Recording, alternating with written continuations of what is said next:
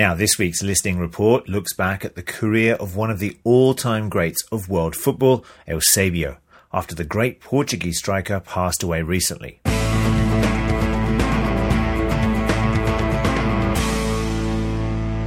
Now, football fans love to argue about who is the best player in the world.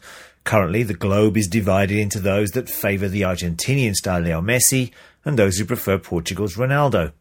But how do these players fare when compared to former greats of the game? Would they make the top 10 of all time? Well, one thing that football fans would agree on is that there are a select few who would be guaranteed a place in the pantheon of footballing greats. Holland's Johan Cruyff, Germany's Beckenbauer, Brazilian superstar Pelé, Russia's keeper Lev Yashin, the Argentinian maestro Di Stefano, and Portugal's goal machine Eusebio. Background Eusebio da Silva Ferreira was born in Mozambique in 1942, back when this African country was a Portuguese colony. So good was he at a young age that the two big Portuguese clubs, Sporting Lisbon and Benfica, fought over his signature, with the 19 year old Eusebio eventually signing for Benfica. For the next 15 years, he went on to play over 300 times in the league for the Eagles, averaging more than a goal a game. 317 to be exact. While he has been credited with over 700 goals in his career total, a real goal machine. Benfica.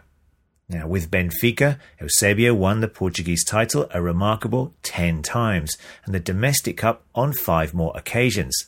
He also helped the Lisbon club to a European Cup triumph in 1962 when they defeated Real Madrid 5 3, with Eusebio scoring twice he helped his team reach three more finals, only to end up on the losing side on all three occasions AC Milan in 1963, Inter Milan in 1965, and Manchester United in 1967. He was, however, named as European Footballer of the Year in 1965. Portugal. Eusebio, like many other African born players at the time, represented Portugal, and he went on to play 64 times for them, scoring 41 times including nine in the 1966 World Cup. These included four in the quarter-final game against North Korea to help the Portuguese team come back from 3 0 down to win 5 3, as well as one in the semi final defeat to England. Now, in the tributes that have appeared since his death, it is clear that not only was Eusebio one of the greats during the time of Charlton, Pelé, and Di Stefano, but he can be viewed as one of the greatest ever players.